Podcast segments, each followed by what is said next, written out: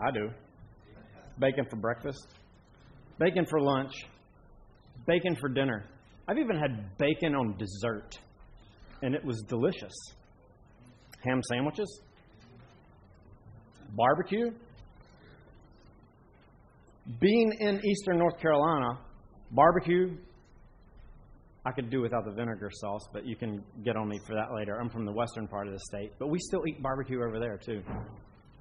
Shrimp, oysters, that's a part of our culture and our context here in eastern North Carolina. I don't know that you can legitimately consider yourself an eastern North Carolinian if you don't eat or enjoy or wish you could eat or enjoy any of those things. The question, though, we have to ask ourselves is as Christians who say that we're following the living and true God, the God who we would say is the God of the Old Testament and the God of the New Testament, can we eat those things? Can we legitimately enjoy them without displeasing our God?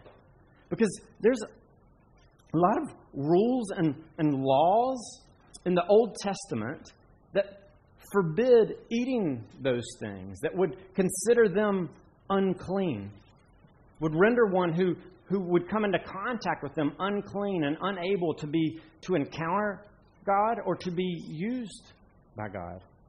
What about circumcision? We have seen that uh, as we were going through uh, Genesis way early in our plant, that to not be circumcised would render one uh, cut off and outside of God's visible people. We've seen in Acts already that by not being circumcised, you can't enter the gathered assembly of God's people.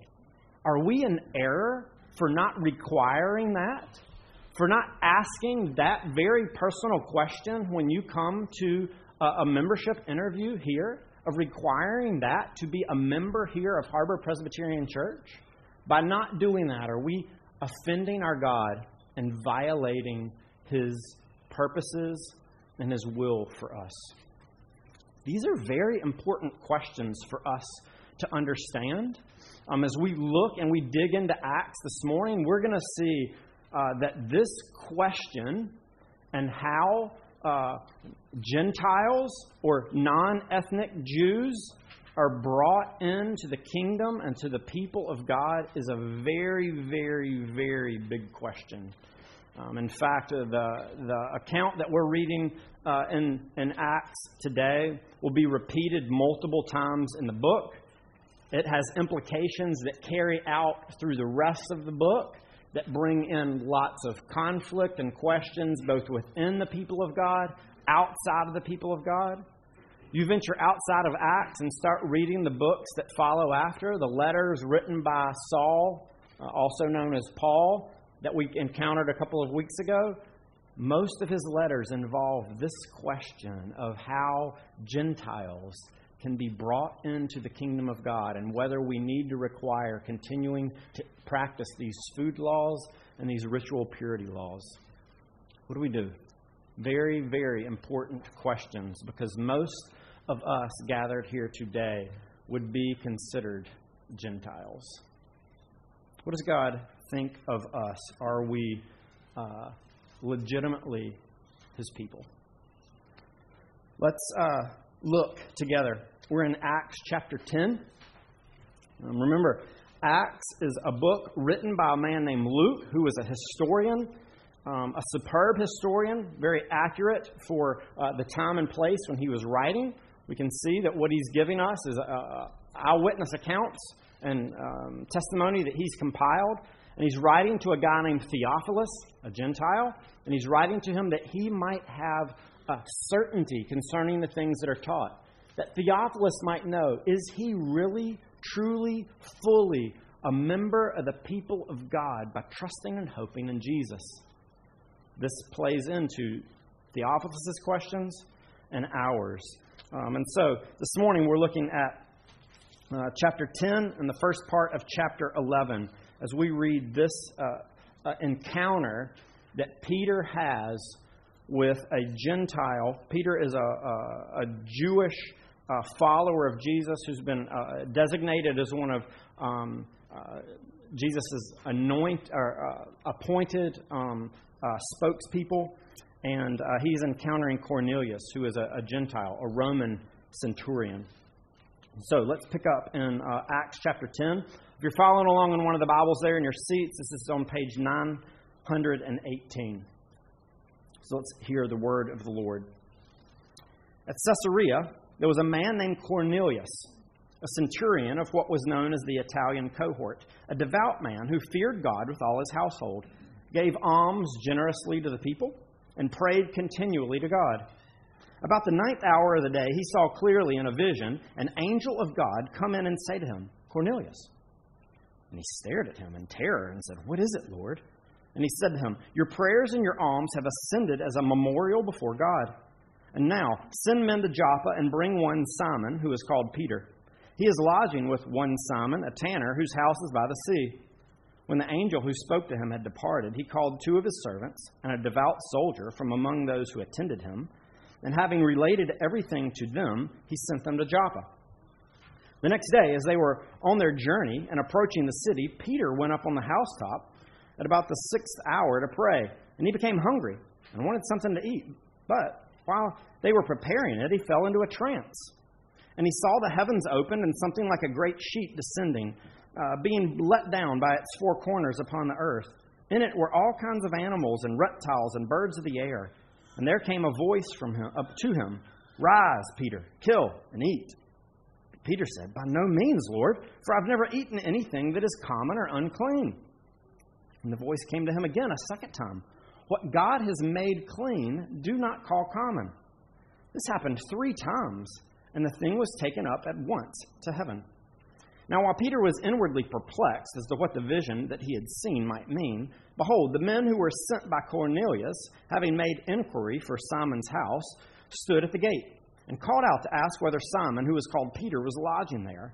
And while Peter was pondering the vision, the Spirit said to him, Behold, three men are looking for you. Rise and go down and accompany them without hesitation, for I have sent them. And Peter went down to the men and said, I am the one you are looking for. What is the reason for your coming? And they said, Cornelius, a centurion, an upright and God fearing man who was well spoken of by the whole Jewish nation, was directed by a holy angel to send for you to come to his house and to hear what you have to say. So he invited them then to be his guests. The next day he rose and went away with them, and some of the brothers from Joppa accompanied him. And on the following day they entered Caesarea.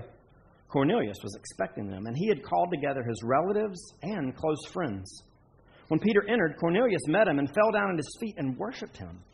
But Peter lifted him up, saying, Stand up, I too am a man. And as he talked with him, he went in and found many persons gathered. And he said to them, You yourselves know how unlawful it is for a Jew to associate with or to visit anyone of another nation.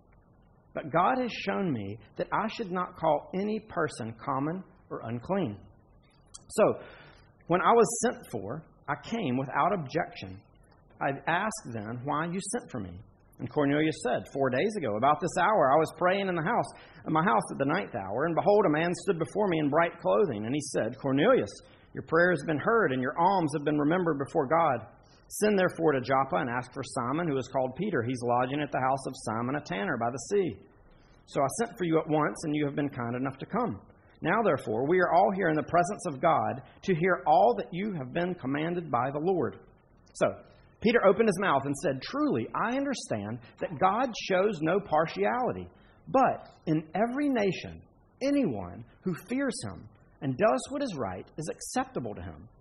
As for the word that he sent to Israel, preaching good news of peace through Jesus Christ. He is Lord of all. You yourselves know what happened throughout all Judea, beginning from Galilee after the baptism that John proclaimed, how God anointed Jesus of Nazareth with the Holy Spirit and with power. He went about doing good and healing all who were oppressed by the devil, for God was with him. And we are witnesses of all that he did, both in the country of the Jews and in Jerusalem. They put him to death by hanging him on a tree, but God raised him on the third day and made him to appear, not to all the people, but to us who had been chosen by God as witnesses, who ate and drank with him after he rose from the dead. And he commanded us to preach to the people and to testify that he is the one appointed by God to be judge of the living and the dead. To him, all the prophets bear witness that everyone who believes in him receives forgiveness of sins through his name. While Peter was saying these things, the Holy Spirit fell on all who heard the word. And the believers among, from among the circumcised who had come with Peter were amazed because the gift of the Holy Spirit was poured out even on the Gentiles. For they were hearing them speaking in tongues and extolling God. Then Peter declared, Can anyone withhold for baptizing these people? Withhold water for baptizing these people who have received the Holy Spirit just as we have? And he commanded them to be baptized in the name of Jesus Christ. Then they asked him to remain for some days. Now, the apostles and the brothers who were throughout Judea heard that the Gentiles also had received the word of God. So when Peter went up to Jerusalem, the circumcision party criticized him, saying, You went to uncircumcised men and ate with them? But Peter began and explained it to them in order. I was in the city of Joppa praying, and in a trance I saw a vision, something like a great sheet descending, being let down from heaven by its four corners, and it came down to me. Looking at it closely, I observed animals and beasts of prey and reptiles and birds of the air. And I heard a voice saying to me, Rise, Peter, kill and eat. But I said, By no means, Lord, for nothing common or unclean's ever entered my mouth. But the voice answered a second time from heaven, What God has made clean, do not call common. This happened three times, and all was drawn up into, again into heaven. And behold, at that very moment, three men arrived at the house in which we were, sent to me from Caesarea and the Spirit told me to go with them, making no distinction. These six brothers also accompanied me, and we entered the man's house. And he told us how he had seen the angel stand in his the angel stand in his house and say, "Send to Joppa and bring Simon, who is called Peter. He will declare to you a message by which you will be saved, you and your whole all your household." As I began to speak, the Holy Spirit fell on them, just as on us at the beginning. And I remembered the words of the Lord, how he said, "John baptized with water." But you will be baptized with the Holy Spirit. If then God gave the same gift to them as he gave to us when we believed in the Lord Jesus Christ, who was I that I could stand in God's way? When they heard these things, they fell silent and they glorified God, saying, Then to the Gentiles also God has granted repentance that leads to life. Let's pray. Uh, Heavenly Father, we thank you for this word we thank you that uh, you have given us uh, this true, accurate account of what Jesus is doing in the world. Uh, we pray, Holy Spirit, that you would apply the, the living and active Word of God uh, to the hearts and minds of your people, um, that we would rest in Jesus more and follow him as our King. In Christ's name we pray. Amen. Uh, Last week, there was an article in the, the Daily Advance uh, talking about how uh, some people are getting upset um, uh, about how the Army is training, evaluating, and approving uh, some of their Special Forces guys, the, the Green Berets. Um, it seems that over the past couple of years, they've changed uh, some of the, the qualifications and the way that they're going about their training um, and how they, they decide who is going to be admitted into and be a full member of the Green Berets and, and who will who will not. Um, some of the requirements they've they've taken away. Uh, others they've changed the order of how it's going to be done. Uh, some of it happens in the context of all of the these big weed out, hard, difficult uh, trials that tons of people get kicked out of until this elite group is brought together. Um, and uh, and some of the, the, the, older guys who went through it uh, the way that it used to be are, are being very critical of these this, this, new way that they're they're qualifying, admitting, and um, uh, approving these guys as being Green Berets, and they're they're upset. They think that the that the standard is being lowered. That the only reason they're doing it is because they want to boost their numbers and, and it's, uh, um, it's kind of diluting the quality of the Green Berets, and it has the potential of compromising the mission that they have been called to. The people in charge would argue that there's other things at play, and they're not doing that. That the, the, the context of where they're engaging in the world has changed, and so the requirements are changing. But it doesn't change the fact that some people remember and think back about what was required for them and how they see now and think the standard is being lowered, the mission is suffering, and these people might not deserve to be members of this group, this chosen, select, set apart group called the Green Berets. The same, the same question is going on here. Are the standards being lowered? Uh, Is Peter and some of these other guys, are they just, just seeking to boost their numbers by letting these Gentiles in to the people of God? Uh, uh, will this compromise and jeopardize the mission that the holy, chosen people of God have been set apart for?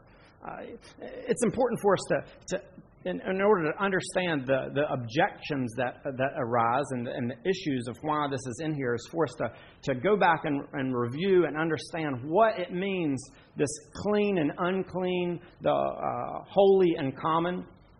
Some of you are here when we worked our way through the book of Leviticus uh, last year um, and seeing that this was a, there were lots of rules and laws that, that, that had to do with this. Certain animals and foods were considered uh, clean, others were considered unclean. Certain animals were uh, considered clean and therefore acceptable to be offered in, uh, in sacrifice or offering to God. Some were unclean and were for, forbidden.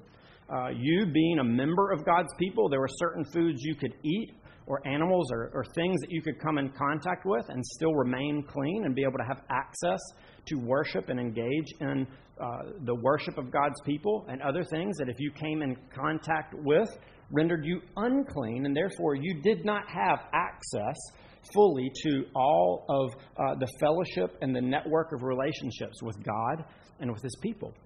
Um, uh, you see, clean things were uh, what were required to have access to God. Um, God was seeking to communicate something to his people. It wasn't just about, it's not like God just doesn't like shrimp and doesn't want you to like shrimp either. Um, it's not that God doesn't like pigs and doesn't want them offered to him as just arbitrarily.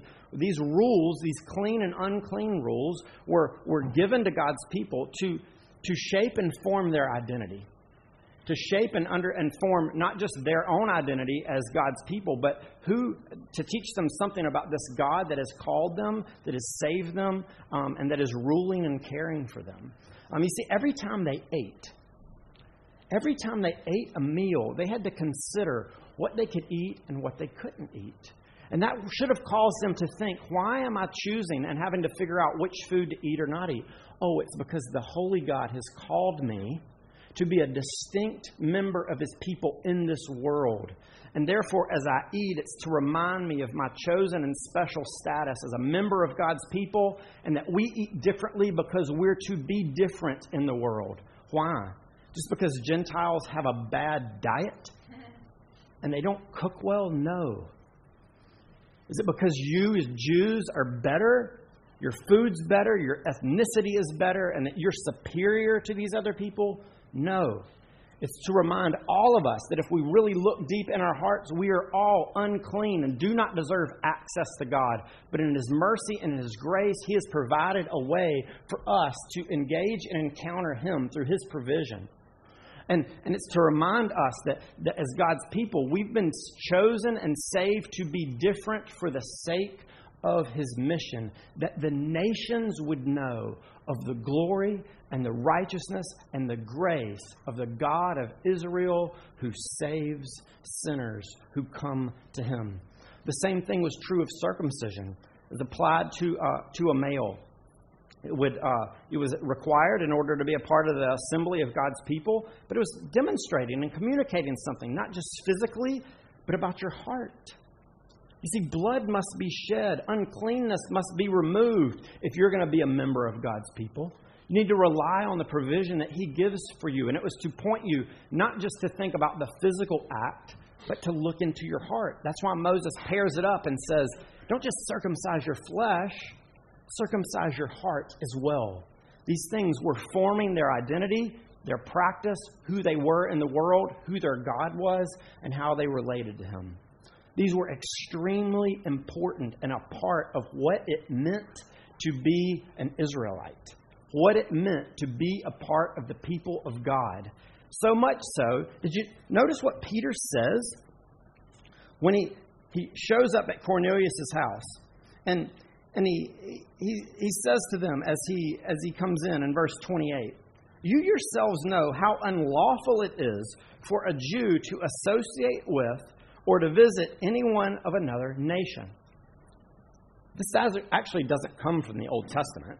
This comes from the, the teachings and the traditions of the, the rabbis, the Pharisees, and the, the religious leaders because they thought it was so important to follow these rules and keep their identity as being this separate, distinct people of God that they would create other rules to make sure that there is uh, put a big fence and big barrier to make sure we don't cross and violate any of these because it's so important that we're the holy, clean, distinct people of God.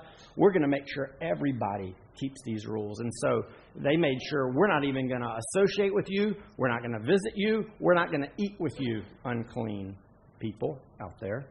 Uh, so you can begin to understand why in verse 11, uh, chapter 11, verse uh, uh 1 through 3, this is what comes up in light of what we've seen Peter has just done. Notice what they say. Now, the apostles and the brothers who were throughout Judea heard that the Gentiles also had received the word of God. So when Peter went up to Jerusalem, the circumcision party, so when you read that, think Jewish believers who are circumcised, or just circumcised believing believers at that point. So when they hear about it, they criticized Peter, saying, You went to uncircumcised men and ate with them? Think about what's happened up to this point so far. You know, as they're thinking, all right, Peter, you know, before this, you've been teaching and telling us that, that the temple is really obsolete now. There's no need for it, no need for the sacrifices, no need for us to even go there under the, the other to, uh, than to evangelize the, the Jews who aren't trusting in Jesus. Jesus is the true temple where we encounter God. And so, all right, Peter, when you say that, that, that that's obsolete, we get it. We can maybe see that in our past. There's been times when us, as the people of God, haven't had the temple, it's been destroyed. So we can carry on our Jewish identity without having that. But then, you know, Peter, the, the Ethiopian eunuch, well, all right. At least he was seeking to follow God's laws and he's seeking to follow our God. And I mean, he probably practiced the food laws, but he just physically wasn't able to be circumcised. So the fact that he was brought into the people of God, all right, that's okay. And plus, he was way out in the country and he was on his way back to Ethiopia, uh, back to Cush anyway. And so we're not going to be able to really eat with him and interact with him at all. So that really doesn't concern us. The Samaritans, we don't really consider them Israelites, but here they come and they, they're starting to have faith in Jesus. You're bringing them in to be a full member of the people of God. Well, they practice the food laws too, and they're circumcised. So I guess that's not really that big a deal. But but the Gentiles. The Gentiles, Peter? Not just any Gentile, but this is a Roman Gentile who, who is part of the army, who has occupied and controlled our nation. Sure, he's been generous and praise and seeks to fear our God, but but he doesn't follow the dietary laws. He has not been circumcised. Peter, you're, you're going too far at this point. You're just seeking to, to boost these numbers. It makes me wonder if all of these numbers we've been reading in Luke's account up to this point have just been uh, there so that you can sneak this in so you can get more people added to the numbers, that you're lessening the standards so that you can bring these Gentiles in who you're not going to require them to practice the food laws, you're not going to require circumcision of them. Peter, this is too much.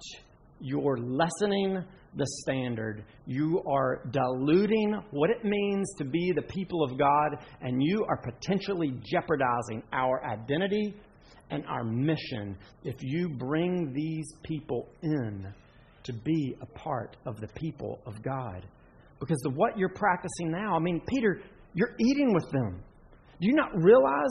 We've seen this earlier in Acts. What was the response of the people coming to know Christ? They were dedicating themselves to, to the, the breaking of bread, to the teaching of the apostles, to the fellowship, to gathering and meeting in one another's houses and sharing food. Peter, but you can't bring these people in as full members. You've baptized them. You're, you're telling them that. You stayed extra, it tells with them in verse 48. Then he, he asked, they asked him to, to remain for many days, and he did. That's why they're upset. You're expecting us to do the same thing? You want us to eat with these Gentiles as if they're of equal status with us in the people of God? Peter, whoa, whoa, whoa. Bud, you have gone way too far. This cannot be pleasing to God. Notice, Peter has trouble with it too. In verse 9 through 16, he, he, you know, he has this, he has this dream. And God is communicating and he's speaking to Peter, but Peter argues with him. Take, Peter, kill, rise up, eat. No, no, no, no. I've never done that. I have never eaten anything common or unclean.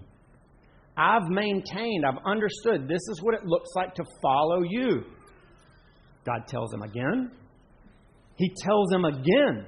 It took three times for God to communicate and begin to drill this down into Peter's mind for him to comprehend it.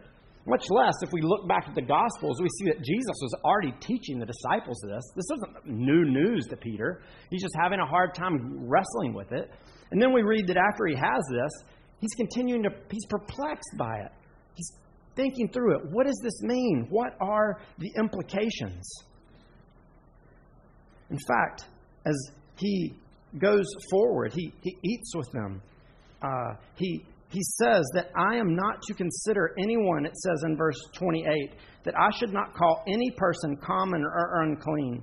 Uh, later in, in chapter 11, if you notice in verse 12, it says, The Spirit told me to go with them, making no distinction.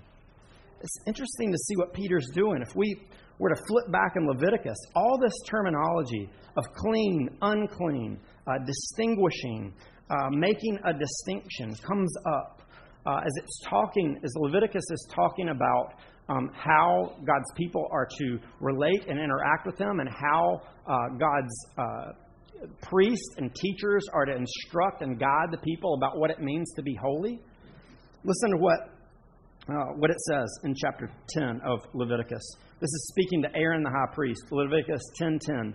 You are to distinguish between the holy and the common and between the clean and the unclean, and you are to teach the people of God all the statutes that Yahweh has spoken to them by Moses. You see what Peter's doing here? Peter is not just saying the, the religious traditions of the rabbis and the Pharisees are out of line and we no, no longer need to practice those. Peter is also saying we are not going to practice anymore these rules and these regulations that God Himself gave to us in the law. Peter is saying the time has changed. Something different is occurring, and we are not going to practice life as God's people this way anymore. It's no longer required. Far from lessening the standard, what Peter is beginning to say and communicate and teach is this is what the mission and the calling of the people of God was always about. And this is the next step in us beginning to fulfill it and move forward. And it involves putting aside these laws and these rules from the Old Testament and bringing the Gentiles in as full members of the people without requiring them to do these laws.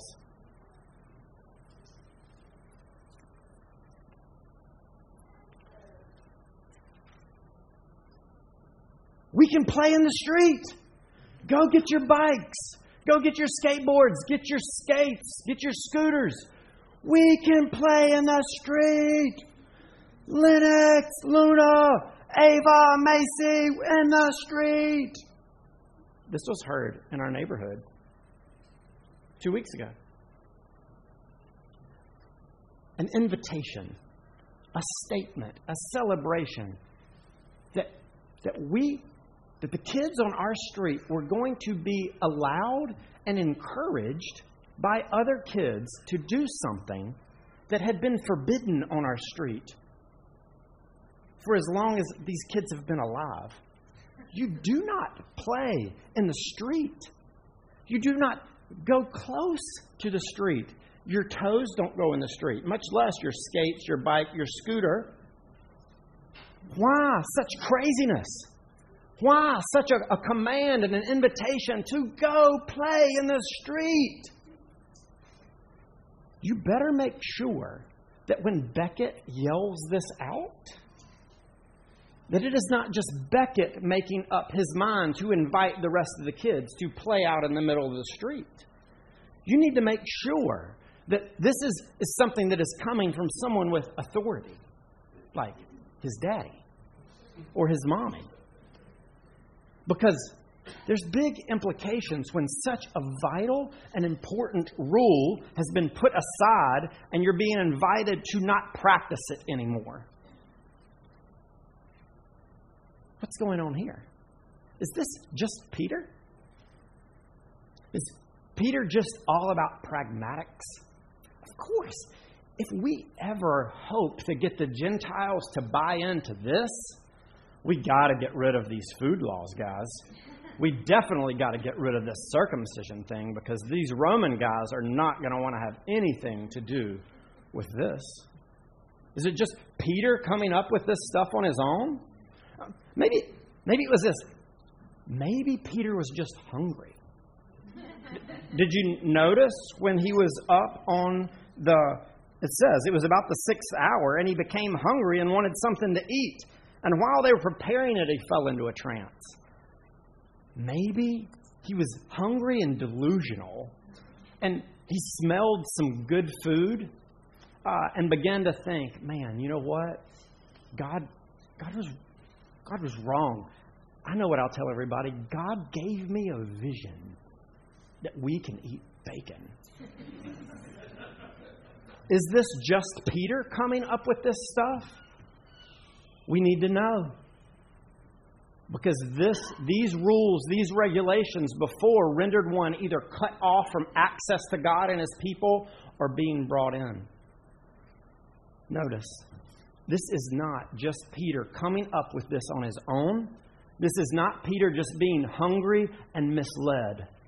This is something that comes from God. Notice how important it is that Luke communicates this. How many times when I was reading through it did everybody involved have to recount what happened? Multiple times. Peter shared it a couple Luke narrates it. Peter shares it. Cornelius shares it. Later on, Peter's going to share it again. Why? It is vitally necessary that we see that this is something that Peter did not just invent on his own, but that it came from Jesus himself. Notice how much it, this comes up in verse 3 of chapter 10. Cornelius has a vision, and an angel of God appears. In verse, verses 9 through 16, the vision that Peter has is one that comes from God. In verse 19, uh, as the, the messengers from Cornelius show up, the Spirit says, Behold, uh, three men are looking for you. Rise and accompany them without hesitation, for I have sent them. The Holy Spirit is involved in what is going on. In verse 22, when Cornelius recounts what is, has happened, he says, A holy angel directed me. In verse 28, Peter says, God has shown me that I should not call any person unclean or common. In verse 33, Cornelius says, We are here gathered in the presence of God to hear all that you have been commanded by the Lord. In verse 44, hearing the message, the Holy Spirit falls on the Gentiles who are present and hearing this. And the gift of the Holy Spirit is described as being poured out on them. The response is that they are speaking in tongues. Remember what we've seen. This isn't a common thing. Every time the people receive the Holy Spirit, they don't speak in tongues. We've seen it that it happens in, in particular places and at, at times where God is doing something new, and it's to uh, uh, authenticate um, and affirm the message that is uh, what is happening, that it is from Him. Here it is happening. The Holy Spirit is, is poured out on these people, and it's authenticated with these languages that are being spoken.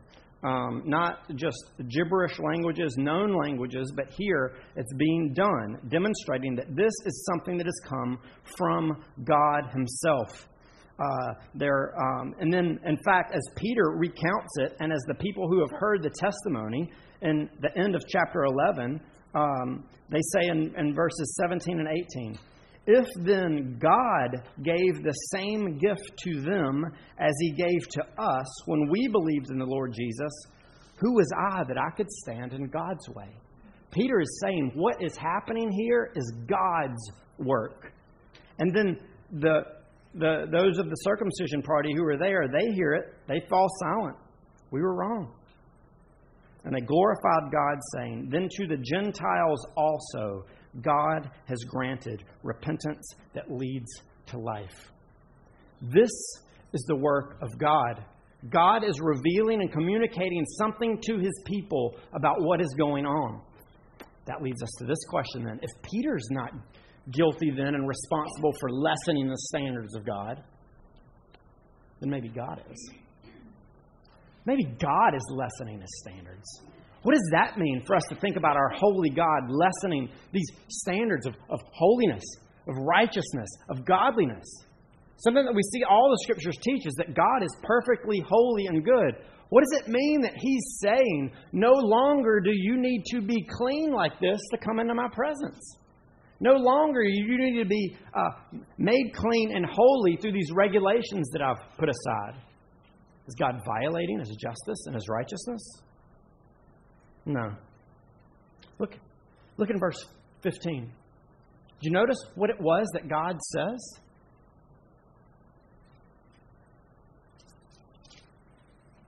In chapter 10. What God has made clean, do not call common.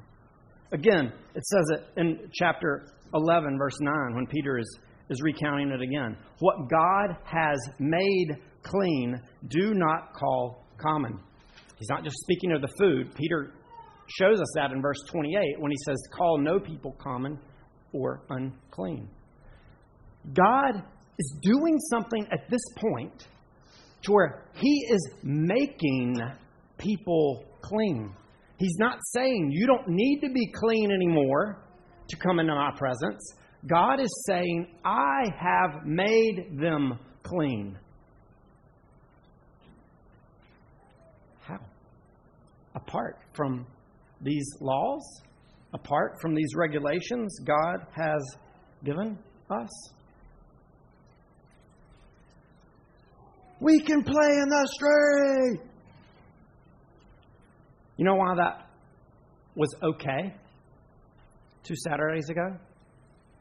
Something changed. Something significant changed on the 900 block of West Church Street so that it was now okay to ignore the rule from the past and live in light of this new freedom. What had changed? We put barriers up at the end of each end of our street uh, to block off traffic for our block for four lovely hours because something else was in place something that was providing protection, something that was setting our street apart, it was now okay for the kids to go out in the street and play with their toes, with their skates, with their bikes, with their scooters. Something changed. Something else was in place that rendered the old rule no longer necessary. What, what about here? What has changed? What has God, not compromising His holiness, not compromising His righteousness, what has changed that enables people to be made clean apart from following these rules and these laws? Notice in verse 34 to 35. How does one become clean? Well, we might could read this and think. Notice what Peter says. He in, enters Cornelius' house. Truly, I understand that God shows no partiality, but in every nation, anyone who fears him and does what is right is acceptable to him. That must be it. That is how you're made clean. If you are a good person, if you follow God's rules and his laws and all these other aspects of your life, then God will look on you with favor and say, Ah, now you are can be acceptable to me. You can come into my presence. Because is that is that not the way Cornelius was described at the beginning? In verse 2 of chapter 10, a devout man who feared God with all his household. He gave alms. That means he was generous with his money, helping the poor. A very good thing. And he prayed continually to God. I mean, if we're going to look at a guy who's righteous and who's good, I mean, apart from all the food regulation laws, Cornelius pretty much fits the bill. But, but notice what Peter doesn't say to him. Hey, Cornelius, since you're such a devout guy who fears God, who gives generously to the poor, and who prays a lot, good news, you're now clean. The standards have been changed, and you can be made acceptable to God. He doesn't say that. That is not what verse 36 says. Look at what it says in verse 36. Every nation, anyone who fears him and does what is right is acceptable to him. For as for the word that he sent to Israel, preaching good news of peace through Jesus Christ, he is Lord of all. You see, even Cornelius needs the message of the good news of Jesus. One is not made clean through what you do, one is made clean through what Jesus has done. That is what has changed. Notice what Peter says in verse, uh, down in chapter uh, 11, when, uh, in verse 13 and 14, when he tells Cornelius what he's going to say. And he told us how he had uh, seen the angel stand in his house and say, or this is what the angel says Send to Joppa and bring Simon, who is called Peter. He will declare to you a message by which you will be saved, you and all your household. The message was not your righteousness. The message was not your giving good, giving alms and praying. The message was Jesus. Cornelius, this faithful religious guy, was not a part of God's people until he heard the good news of the message of Jesus and he was saved and made clean. You see, what God has been saying and communicating through Acts has been there is only one way to be made right with Him. Uh, actually, that's really not entirely accurate.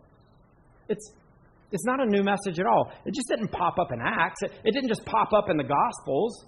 Do you, do you notice what Peter said? This, this is a very old, old message. In verse 43 of chapter 11, or chapter 10, Peter says, To him, speaking of Jesus, to him all the prophets bear witness that everyone who believes in him receives forgiveness of sins through his name all of the prophets the whole time have been pointing to and declaring the good news that Jesus was the one who needed to come, who needed to suffer, who needed to die to make his people clean and to fully set them apart. That means when Moses was writing all these rules and laws and regulations, it was pointing to Jesus. This means that when David was prophetically seeing and knowing the work that God would do, it was pointing to Jesus.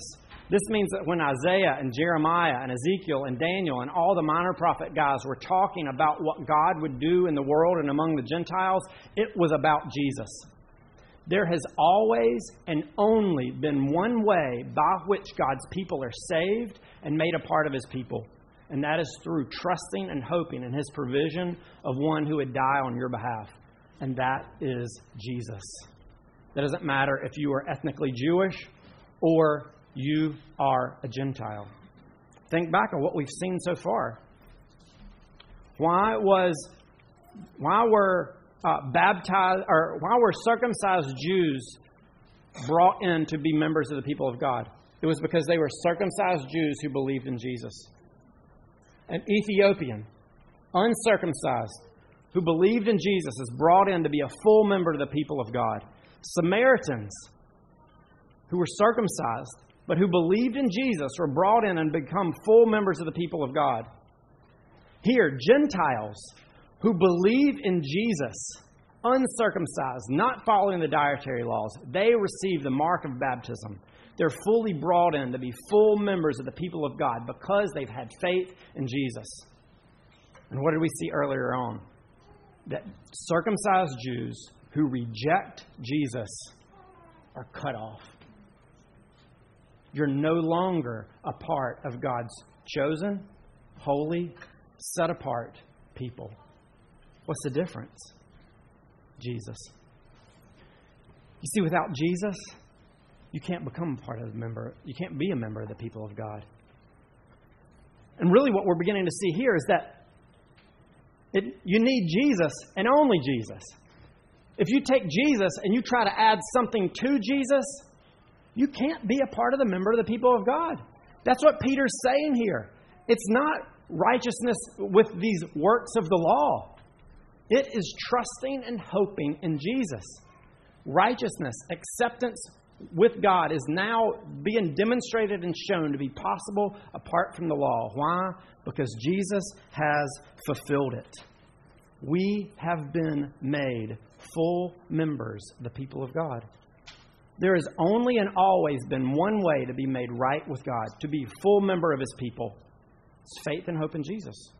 Really, the other thing that we can say is that there has only and always been one holy, chosen, beloved, set apart, gathered, and sent people of God. That has been those throughout space and time and history, whether you're a Jew or you're a Gentile, whether you you followed the laws or not. If you are hoping and looking in Jesus to Jesus, His life, His death, His resurrection, His return for you, you can be made a full member of the people of God, loved by Him, sent by Him, saved and redeemed by Him. Do you believe that? Do you believe, those of you who are trusting and hoping in Jesus, that you're really a full, a full member of God's people? You're not a random neighborhood kid. God doesn't have foster children. You are His fully beloved and adopted children if you are hoping in Christ. You do not have to do anything else but hope and look to Jesus and what He has done. Do you know Jesus this way?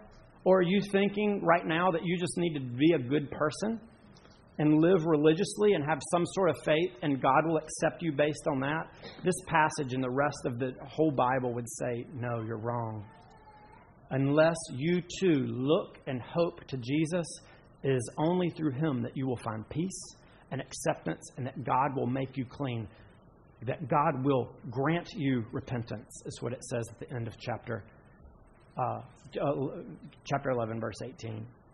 The work of God in our hearts and our lives. This is the good news of the gospel. Let's pray. Heavenly Father, we thank you for the gospel. We thank you for the work that you're doing through Jesus. We thank you that the gospel is true. We thank you that we are your people, that you love us because of what Jesus has done.